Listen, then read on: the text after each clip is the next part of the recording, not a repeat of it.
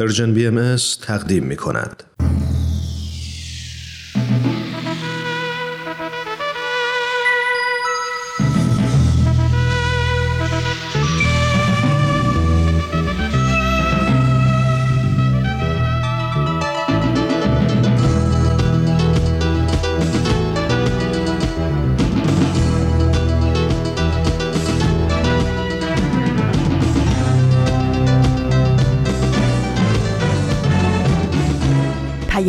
دوست. برنامه ای برای تفاهم و پیوند دلها.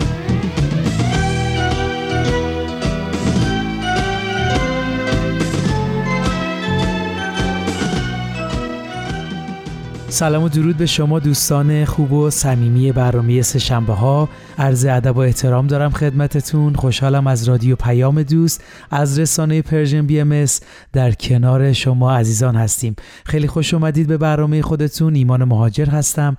امیدوارم حال احوالتون خوب باشه و میزون باشید و دلهاتون به امید و صبر زنده باشه. مرسی که شنونده برنامه های مایید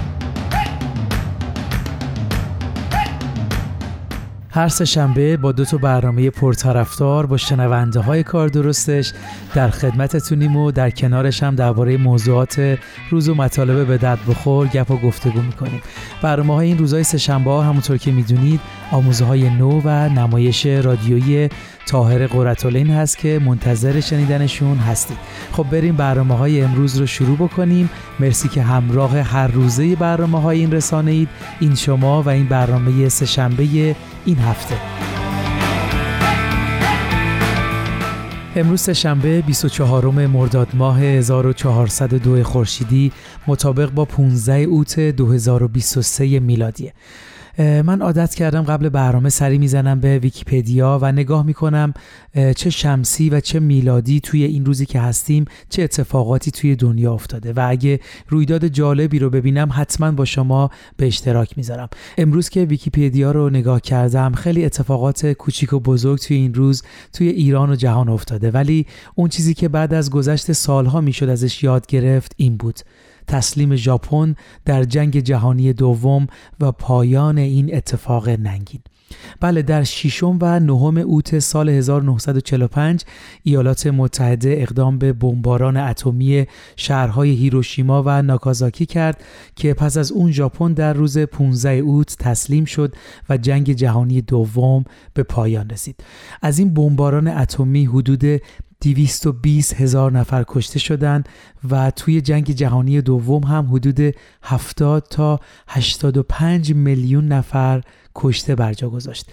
این جنگ به مرگبارترین درگیری نظامی توی طول تاریخ بشریت تبدیل شد. من اینجا این موضوع رو میبندم و قضاوت اون رو به شما میسپارم و فقط یه سوال رو مطرح می‌کنم که به نظرتون امروز بشر به این نتیجه رسیده که راهی جز صلح برای ساختن این دنیا وجود نداره؟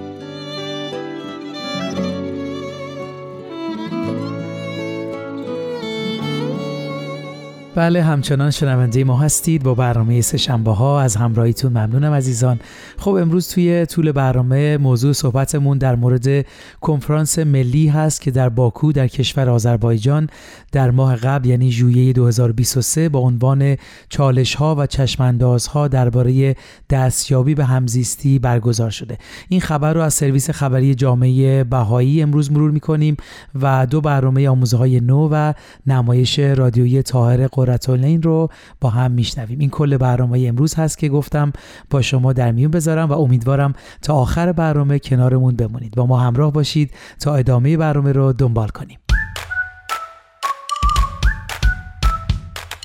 خب این خبری که امروز با هم مرورش می‌کنیم از باکو از کشور آذربایجان هست. با این سرتیتر آغاز شده. تجسم آینده فراتر از بردباری. و همون اول دو تا سوال اساسی رو مطرح می‌کنه که آیا مسیر دستیابی به صلح پایدار ناگزیر شامل عبور از دورههایی از رنج عمیقی که از اصرار بشر برای دنبال کردن الگوهای رفتار قدیمی ناشی میشه؟ و یا ممکنه این مسیر با تقویت چشماندازی از یک هویت و هدف مشترک روشن بشه.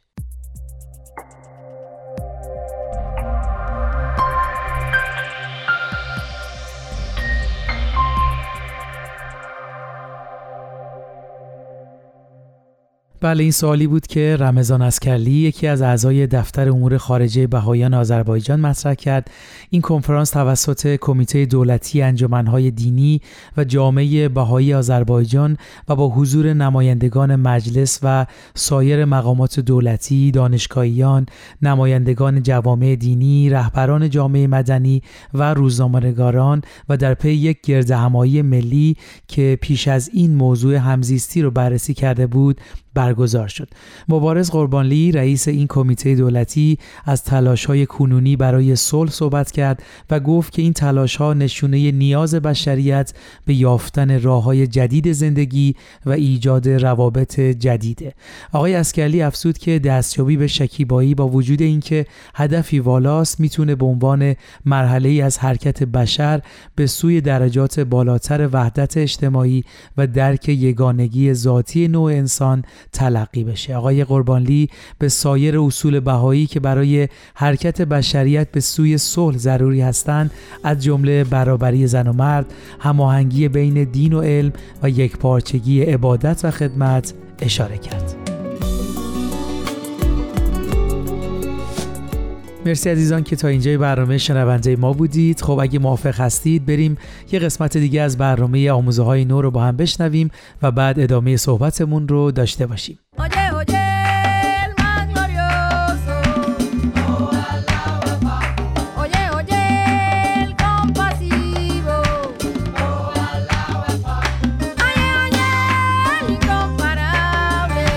همراهان همیشگی آموزه های نو درود. من فرزادم. و من هم پریسا. خوشحالیم که امروز هم با دو مقاله دیگه از وبسایت بهای تیچینگز در خدمت شماییم. مقاله اول امروز عنوانش هست آیا مرد سالاری به ضرر مردان هم هست؟ نوشته دانکن توماس و دانیل گرولین. و مقاله دوم با عنوان چرا باید با نوجوانا درباره تبعیض جنسیتی حرف زد؟ نوشته نسیم منصوری. دوستان با ما همراه باشید که خیلی حرف برای گفتن داریم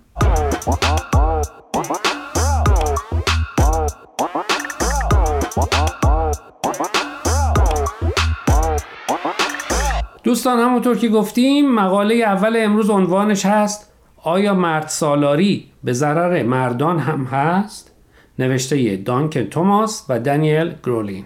دانیل گرولین مهندس کامپیوتره. چندین سخنرانی و مقاله درباره شناخت آین بهایی داشته و کتابش با عنوان عیسی و مسیحیت اولیه در اناجیل توسط انتشارات جورج رونالد در سال 2002 منتشر شده. دانکن توماس مهندس الکترونیکه. اون الان در زمینه سیاست گذاری ها در تحقیقات علمی کار می‌کنه. راستش رو بخوای من از موضوع این مقاله و زاویه‌ای که نویسنده مقاله بهش نگاه می‌کنه خیلی خوشم اومد. باید موافقم. در بیشتر فرهنگ ها و در اکثر جاهای دنیا مرد سالاری رو میشه دید. ما باهاش زندگی می‌کنیم. پس شاید بد نباشه اول تعریفی از مرد سالاری بدیم. حتما. مرد سالاری یک نوع نظام اجتماعیه. هر نظام اجتماعی بر اساس جهانبینی خاصی شکل گرفته.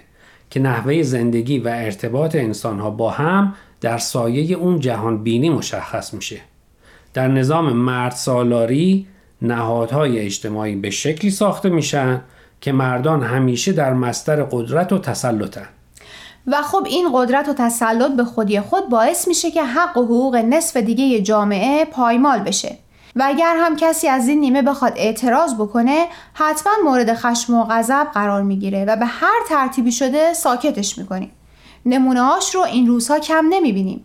نظر آین بهایی چیه؟ از نظر آین بهایی مرد سالاری مانع پیشرفت بشره. برای اینکه به تبعیض و نابرابری بین زن و مرد دامن می‌زنه.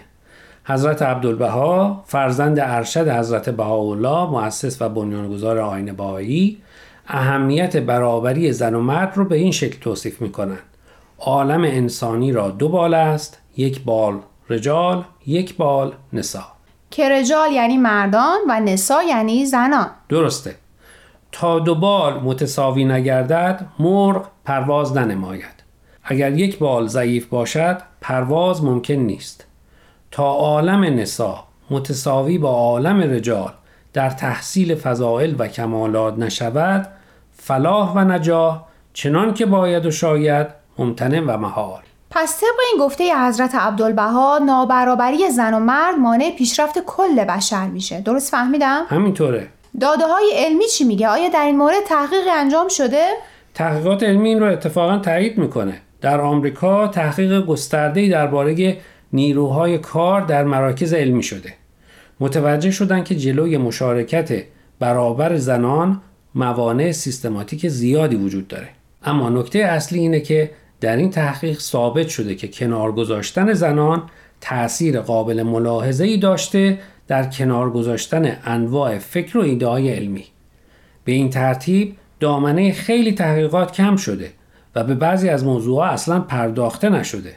در نتیجه علم فقط به مجموعه محدودی از موضوعات پرداخته که نفش هم طبیعتا به تعداد کمتری رسیده.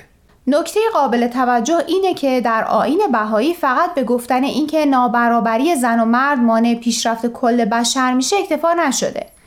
حضرت عبدالبها از این هم فراتر رفته و در جایی میفرمایند که تا وقتی جلوی پیشرفت زنان گرفته بشه مردان هم چنان که باید و شاید پیشرفت نخواهند کرد. چطور؟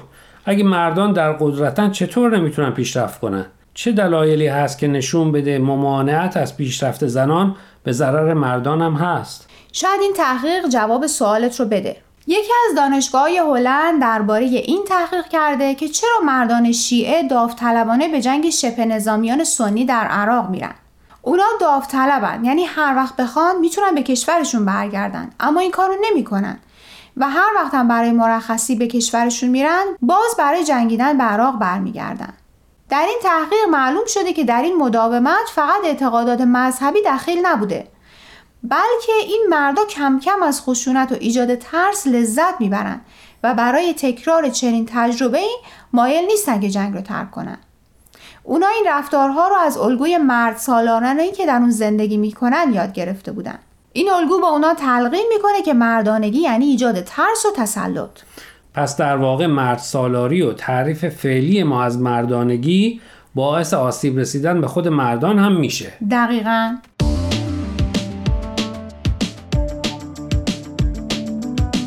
خب دوستان خسته نباشید. امیدواریم مقاله اول امروز رو پسندیده باشید. مقاله دوم این برنامه عنوانش هست چرا باید با نوجوانها درباره تبعیض جنسیتی حرف زد.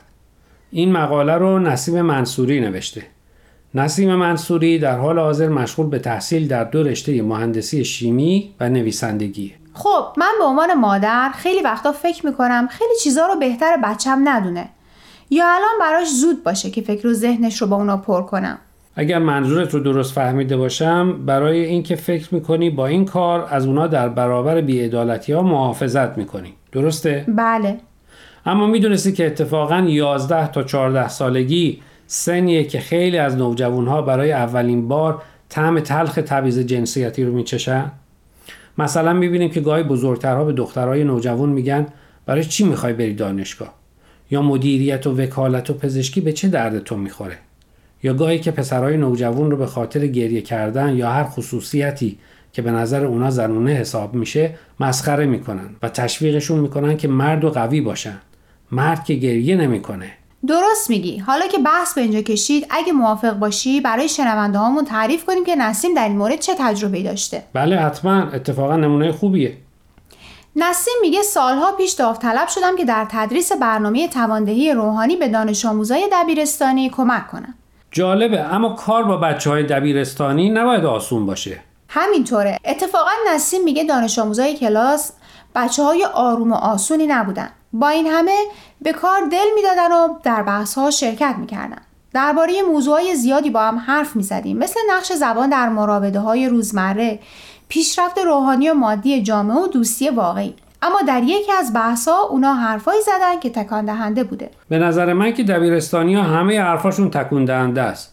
اما خب بگو در این مورد چی گفتن؟ پسرای گروه داشتن درباره یکی از سلبریتی های هیپ هاپ حرف می‌زدن که خبرش همه جا بوده که به خشونت خانگی متهم شده.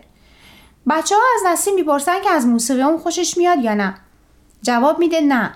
من معمولا از کسی که همسرش رو آزار میده حمایت نمی کنم و به موسیقیش گوش نمیدم. خب واکنش بچه ها چی بوده؟ نسیم میگه پسرها قه قه میخندیدن و دخترها ساکت بودن. پسرها با خنده می‌گفتن عشق همینه توقع داشتی عصبانی که میشه چیکار کنه؟ شوخی نمی‌کردن؟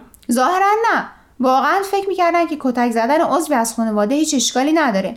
می‌گفتن همه همین کارو می‌کنن بحث می‌کنن دعوا می‌کنن. وقتی عصبانی هستی چیکار باید بکنی؟ آدم گاهی کنترلش از دست میده.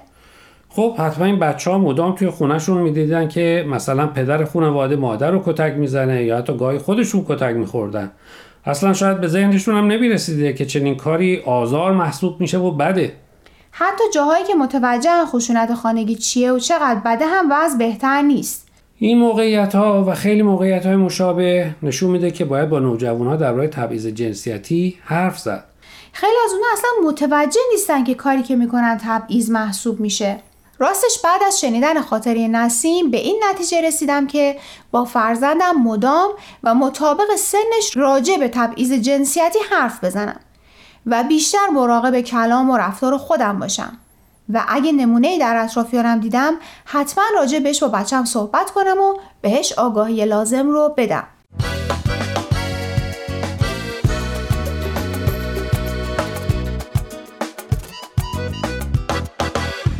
دوستان عزیز امیدواریم برنامه امروز رو پسندیده باشید. لطفا با ما تماس بگیرید و نظرتون رو راجع به این مقاله ها با ما در میون بگذارید. آدرس ایمیل ما هست info at persianbms.org اگر هم موفق نشدید که همه قسمت ها رو گوش کنید یا دوست دارید یک بار دیگه اونا رو بشنوید می‌تونید به سراغ وبسایت Persian BMS برید به آدرس persianbahaimedia.org در ضمن می‌تونید از طریق فیسبوک، تلگرام، اینستاگرام و SoundCloud Persian BM به همه برنامه های ما دسترسی داشته باشید و برنامه ها رو اونجا گوش کنید یا از طریق این رسانه ها برای ما نظر یا پیاماتون رو بفرستید. اگر پادکست برنامه رو گوش کردید و خوشتون اومد به اون برنامه لطفا امتیاز بدین. خب دوستان تا هفته آینده که به سراغ مقاله های دیگه و نویسنده های دیگه از وبسایت Bahai Teachings بریم من پریسا به اتفاق همکارم فرزاد از شما خدافزی می‌کنیم. خدا نگهدار.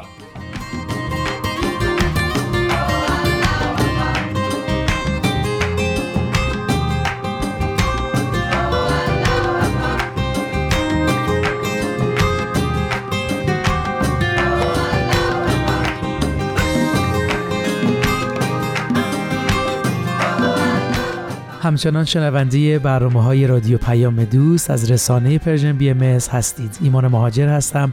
مرسی که تا اینجای برنامه ها همراه ما بودید. امیدوارم از شنیدن برنامه آموزه های نو لذت برده باشید. خب همونطور که ما رو همراهی می‌کنید امروز داریم در مورد کنفرانس ملی که در باکو برگزار شده صحبت می‌کنیم. بله در ادامه این کنفرانس موضوع هویت مشترک مطرح شده.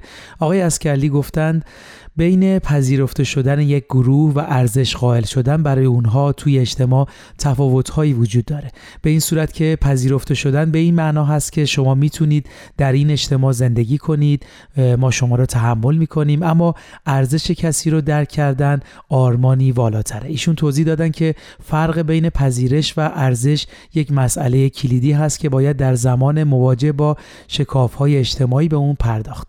ایشون تاکید کردن که در کانون این شکاف ها بحران هویت قرار داره. چون مردم و گروه ها برای تعریف خودشون و جایگاه خودشون توی این دنیا با مشکل مواجه هستند. با این وجود نیاز به تقویت حس هویت مشترک بر اساس یگانگی به نحوی روزافزون مورد تایید گروه های مختلف قرار می‌گیره و در ادامه تاکید کردند که تفاوت های بین مردم به ویژه تفاوت دینی نباید باعث ایجاد اختلاف بشه و در عوض این تفاوت ها باید به عنوان جنبه های متفاوتی دیده بشه که به یک هویت مشترک غنا میبخشه.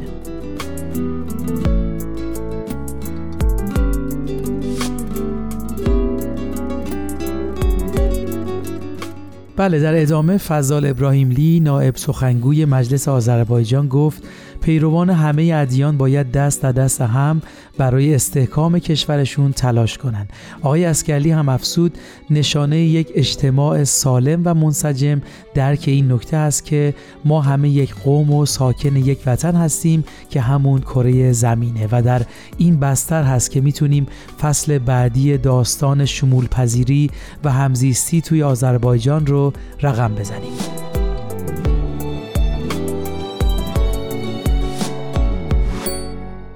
ممنون از همراهیتون عزیزان. خب اگه موافق باشید بریم یک آهنگ زیبا از مازیار فلاحی با نام صلح گوش بدیم. یه دختری توی خیال باباش عروسکش رو بغلش می‌گیره. از آخرین پیام عاشقونه. تنها فقط یه عکس سلفی مونده. یه کفش و یه دفتر پاره پاره. قلب تموم دنیا رو شکونده. لالایی زود می‌رسی زود می‌رسی.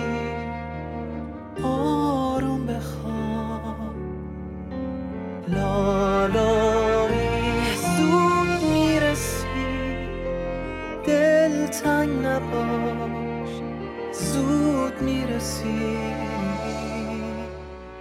Новий світає день і розлучають нас земля і небо до рідного дому не долетів мій житті буває так.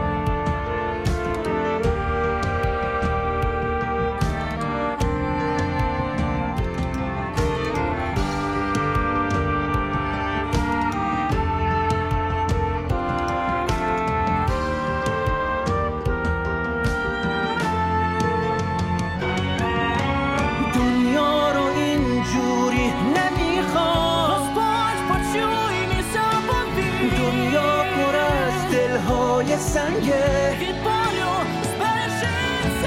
دنیای من صلح سفیده.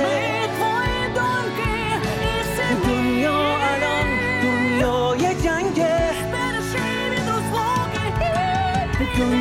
رو اینجوری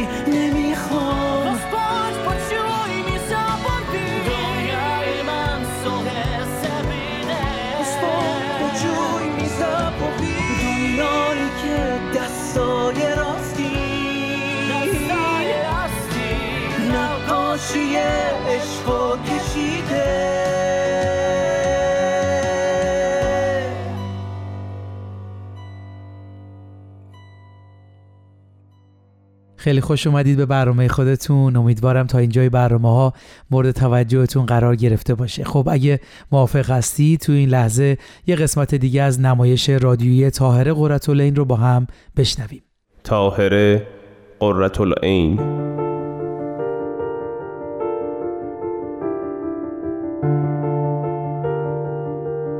باید حیله ای به کار ببرم.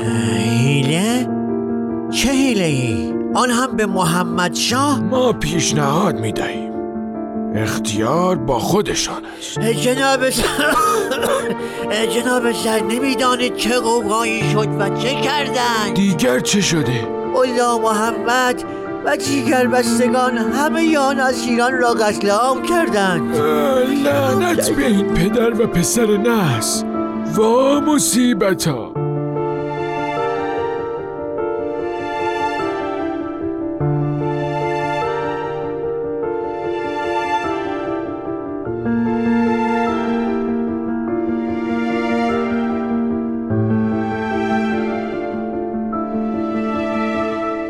نخستین بار بود که میرزا حسین علی نوری در طریق آین جدید گرفتار زندان می شدند.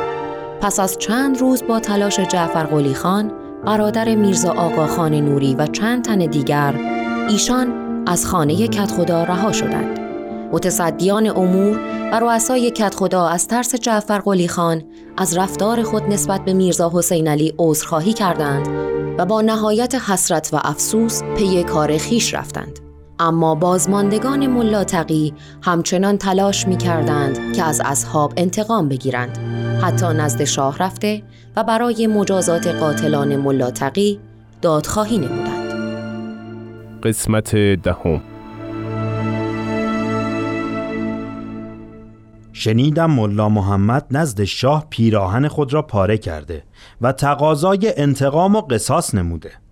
همچنین از شاه خواسته ملا ابراهیم محلاتی و ملا طاهر شیرازی به نشانه تقصیر و عذرخواهی قبر پدرش ملا محمد تقی را تواف کنند. تواف کنند. آن هم قبر یک دون صفت بدزبان را. عجب توقعی دارد این نادان محمد شاه هم کوبنده پاسخ آنها را داد.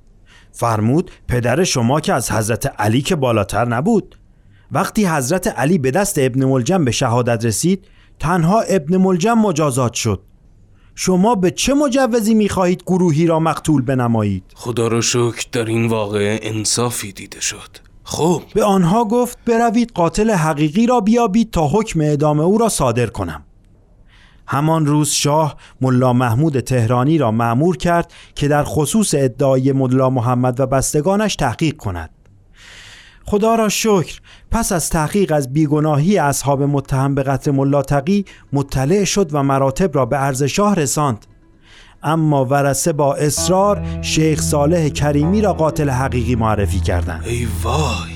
پس برای همین شیخ صالح را دستگیر کردند. نه تنها دستگیر کردند بلکه با حکم اعدام شاه ورسه با نهایت سنگدلی شیخ صالح بیگناه را شهید کردند. وای بر این قوم! پس شیخ صالح گرامی نخستین نفر از اصحاب حضرت باب است که در ایران به شهادت رسید. روحش شاد روحش شاد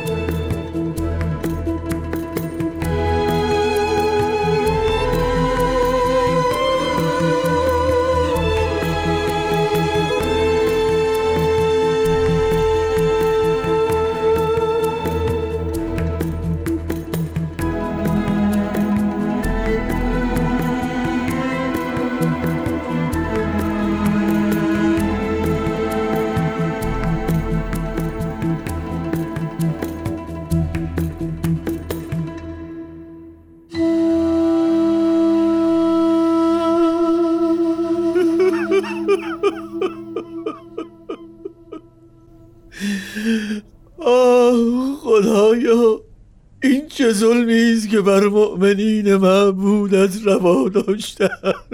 آرام باش برادر. اگرچه ورسه ملا تقی از پای ننشستند تا شیخ صالح کریمی این بنده نیک سرشت خداوند را به قتل ملا تقی محکوم کنند. اما خدا شاهد است آنچه به چشم دیدم قابل درک و باور نیست. بگو برادر. بگو تا دلمان آرام بگیرد. آن شیفته مخلص هنگام ورود به قتلگاه از جمالش آثار شجاعت و سرور بی نهایت آشکار بود. چنان شجاعانه با میر غضب روبرو شد که او را متعجب کرد. خدایا چه عاشقانی پرورانده ای. خوشا به حالم مانند آن بود که با یکی از دوستان صمیمی خیش دیدار دارد. در حین شهادت این کلمات از زبانش شنیده می‌شد. ای مولای محبوب من رجای من به توست. به تو ایمان دارم و از غیر تو چشم پوشیدم. از روزی که تو را شناختم دل و دیده از آمال و اعتقادات جهانیان برداشتم. میدانی مرقدشان کجاست؟ آری در صحن حرم امامزاده زید در تهران دقت شد. شیخ صالح آنچنان مورد احترام و تجلیل جناب قرتالعین بود که برخی گمان می کردن مقام بسیار بزرگی در امر خواهد داشت که فعلا پنهان است. پس دیگر دردشان چیست؟ چرا ورسه به قتل شیخ صالح اکتفا نمی کنند و دائما در تلاش هستند که برخی دیگر از اصحاب را به قتل برسانند؟ اکنون که آن پدر ظالمشان نیست بیشک می‌خواهند اقتدارشان را به مردم نشان دهند. و اصحاب را بترسانند و از نفوذشان در بین مردم جلوگیری کنند. ای زهی خیال باطل مگر امر خدای را می‌توان نادیده گرفت؟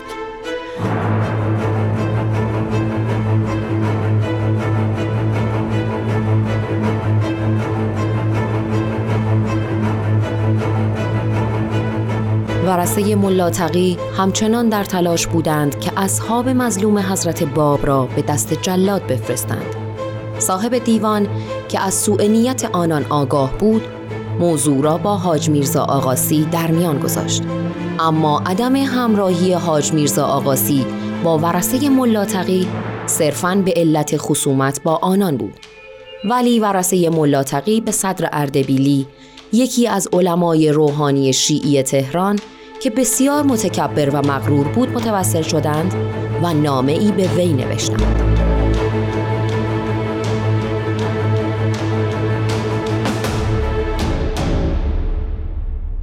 این چیست میرزا؟ جناب صدر نامه ای از طرف ملا محمد برقانی پسر مرحوم ملا محمد تقی مقتول همان مشتهد بزرگ قزوین عجب چه شده کارش به ما افتاده بده ببینم.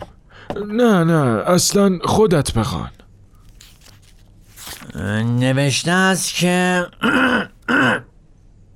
سلام علیکم جناب صدر اردبیلی محترم.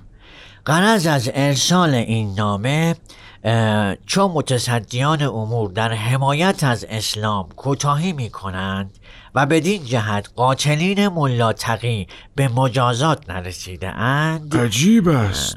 مگر چند نفر در قتل آن مرحوم دست داشتند؟ بخوان ببینم بخوان.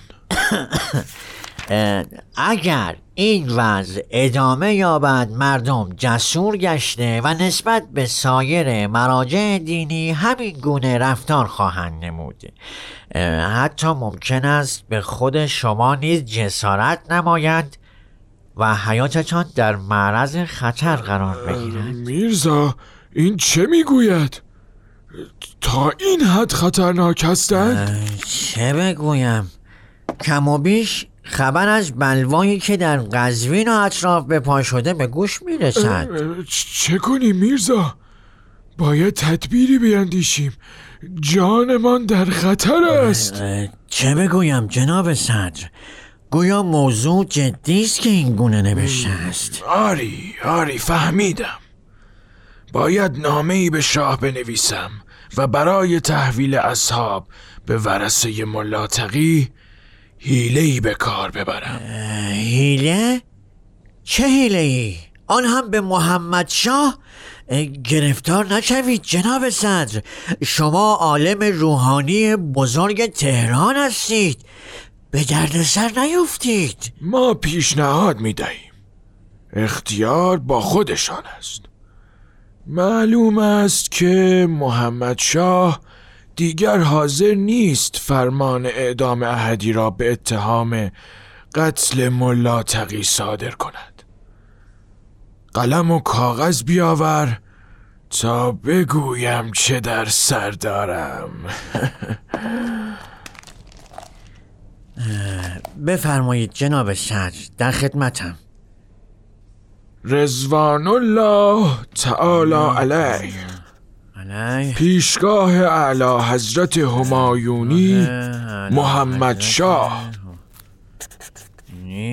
محمد شاه. چون ملا تقی عالم جلیلی بود و وراس او نیز از نفوس محترم هستند. برای اینکه احترام آنها محفوظ بماند رجا دارد اعلی حضرت اجازه فرماید که ورسه ملا تقی محبوسین را با خود به قزوین ببرند. ببرند. وقتی که مردم دیدند قاتلین مزبور محبوس و گرفتارند. و گرفتارند. آن وقت ورسه ملا تقی در ملع عام اظهار خواهند کرد که ما از قاتلین. پدر خود گذشتیم و آنها را بخشیدیم.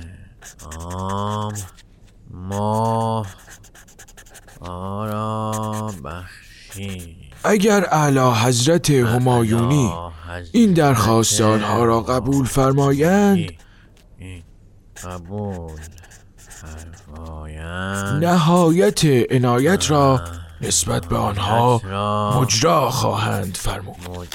مجرا خواهند فرمود. بیا مهر بزنم. خب چطور بود میرزا؟ مقبول میافتد؟ به نظرم تدبیر خوبی است. انشالله این بساط برچیده شود و قزوین و اطراف آرام بگیرد. انشاءالله سریعا با قاصدی این نامه را به دربار برسانید. خیالمان راحت شود. و این بلا از ما دور بماند. وضعیت خطرناکی است. انشالله انشالله با اجازه جناب صدر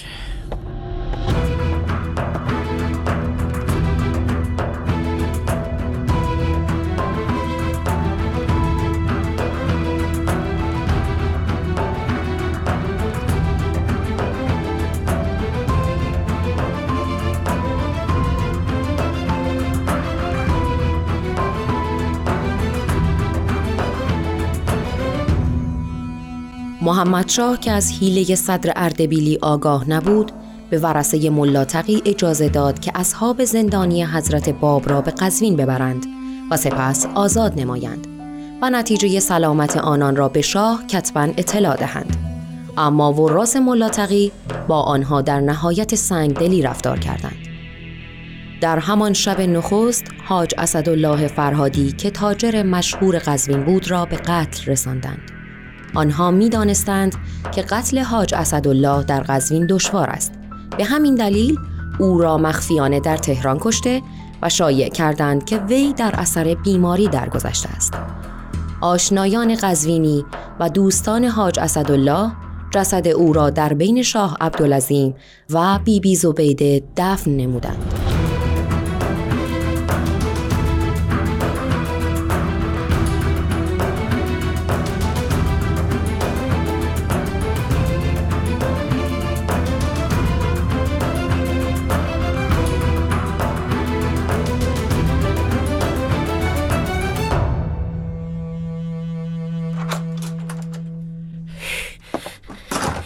جناب صدر جناب صدر جناب صدر نمی‌دانید چه قوقایی شد و چه کردند؟ داشتم قرآن تلاوت می کردم میرزا.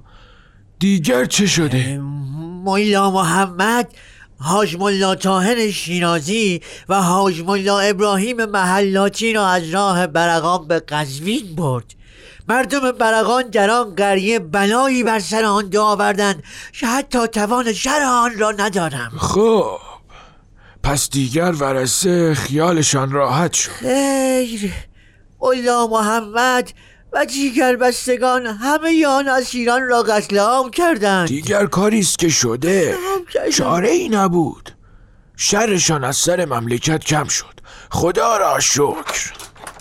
جناب صدر نامه ای از دربار آمده دربار؟ خیر است. قربان. بخوان ببینم. جناب صدر از میرزا آقاسی است. نوشته است که نوشته از دربار همایونی پادشاه جلیل ایران به جناب صدر اردبیلی. با آگاهی به اتفاقات رخ داده اخیر که ثمر تقاضای آن جناب بوده سبب قتل عام محبوسین شده. پادشاه همایونی محمد شاه حکم تبعید شما را به شهر قم دادند. سریعا تهران را ترک کرده و به مقر تبعید مراجعت کنید. ای وای جناب صدر چاه خود را کندی لعنت به این پدر و پسر نحس. ببین با خود چه کردی میرزا؟ تبعید به قوم وا مصیبتا. کتاب های من را جمع کن. وا مصیبتا وا مصیبتا.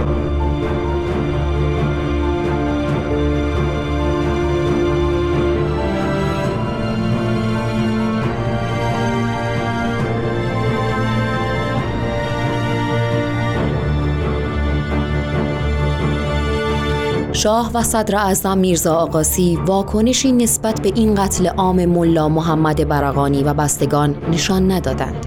لذا ملا محمد جسورتر شده و این بار تصمیم گرفت که قرتالعین را مسموع و به قتل برساند. قرتالعین از مقصود او آگاه شده بود و نامه ای به ملا محمد که به تازگی جای پدرش امام جمعه قزوین شده بود نوشت.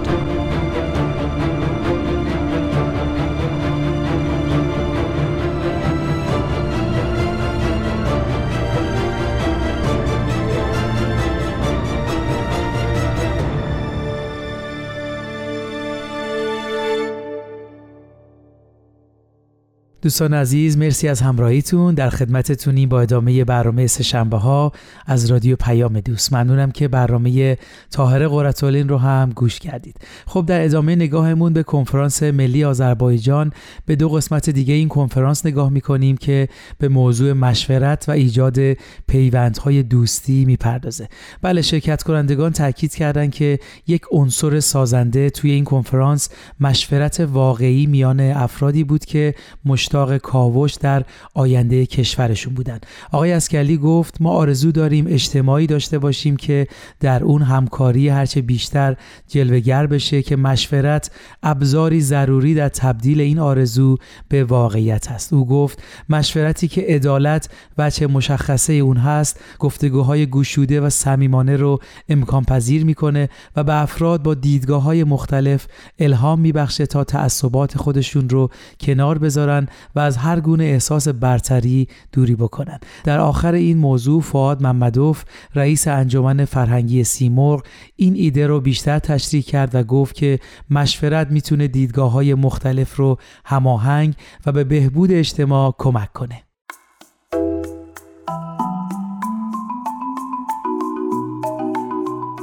در آخر کنفرانس هم در مورد ایجاد پیوندهای دوستی توی محله ها صحبت شد. گفتگوها توی این موضوع بر نقش مهم محله ها در تقویت سازگاری اجتماعی تاکید داشتند و اشاره شد توی محله هاست که پیوندهای معنوی بین مردم می‌تونه به اونها کمک کنه تا در مقابل نیروهای مضر اجتماعی مقاومت کنن و بتونن به همشهری های خودشون خدمت کنن. آقای اسکلی گفت همزیستی مسالمت آمیز از قلب فرد شروع میشه از داخل خونه و از محلش. بسیار ممنون عزیزان. یکی از نتایج این گرد همایی که صحبت شد طرح پیشنهادی مبنی بر ترویج نشست های بحث و گفتگوی منظم در تمام سطوح اجتماع آذربایجان برای بررسی موضوعاتی مثل خدمت به هموطنان بود. امیدوارم روزی برسه ما هم توی کشور خودمون بتونیم آزادانه فارغ از هر گونه تقسیم بندی این نوع گرد همایی ها رو داشته باشیم و با هم برای ساختن کشور عزیزمون دست توی دست هم بدیم.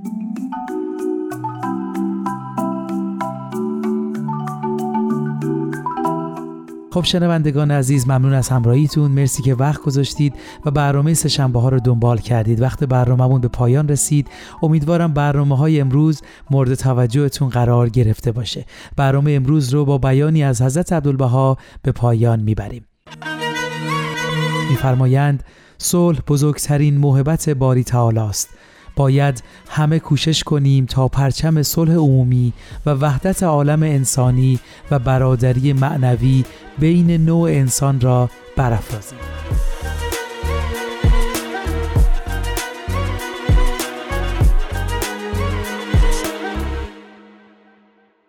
ارادتمندتون ایمان مهاجر روز روزگارتون خوش